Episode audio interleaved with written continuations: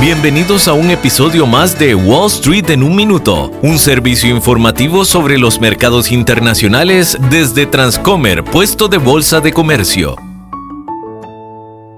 Hola, soy Arturo Londoño, corredor de bolsa de comercio.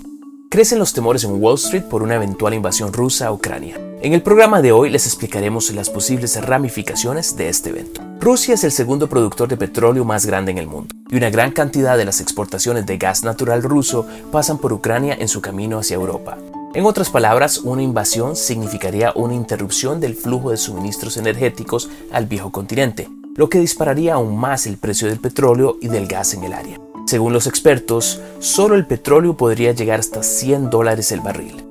En vísperas de este conflicto, los mercados europeos bajaron esta mañana un 2%, pero aún queda por verse si los presuntos planes rusos se confirman, mientras Wall Street y el resto del mundo esperan por una resolución pacífica. Este episodio de Wall Street en un minuto fue presentado por Transcomer, puesto de bolsa de comercio.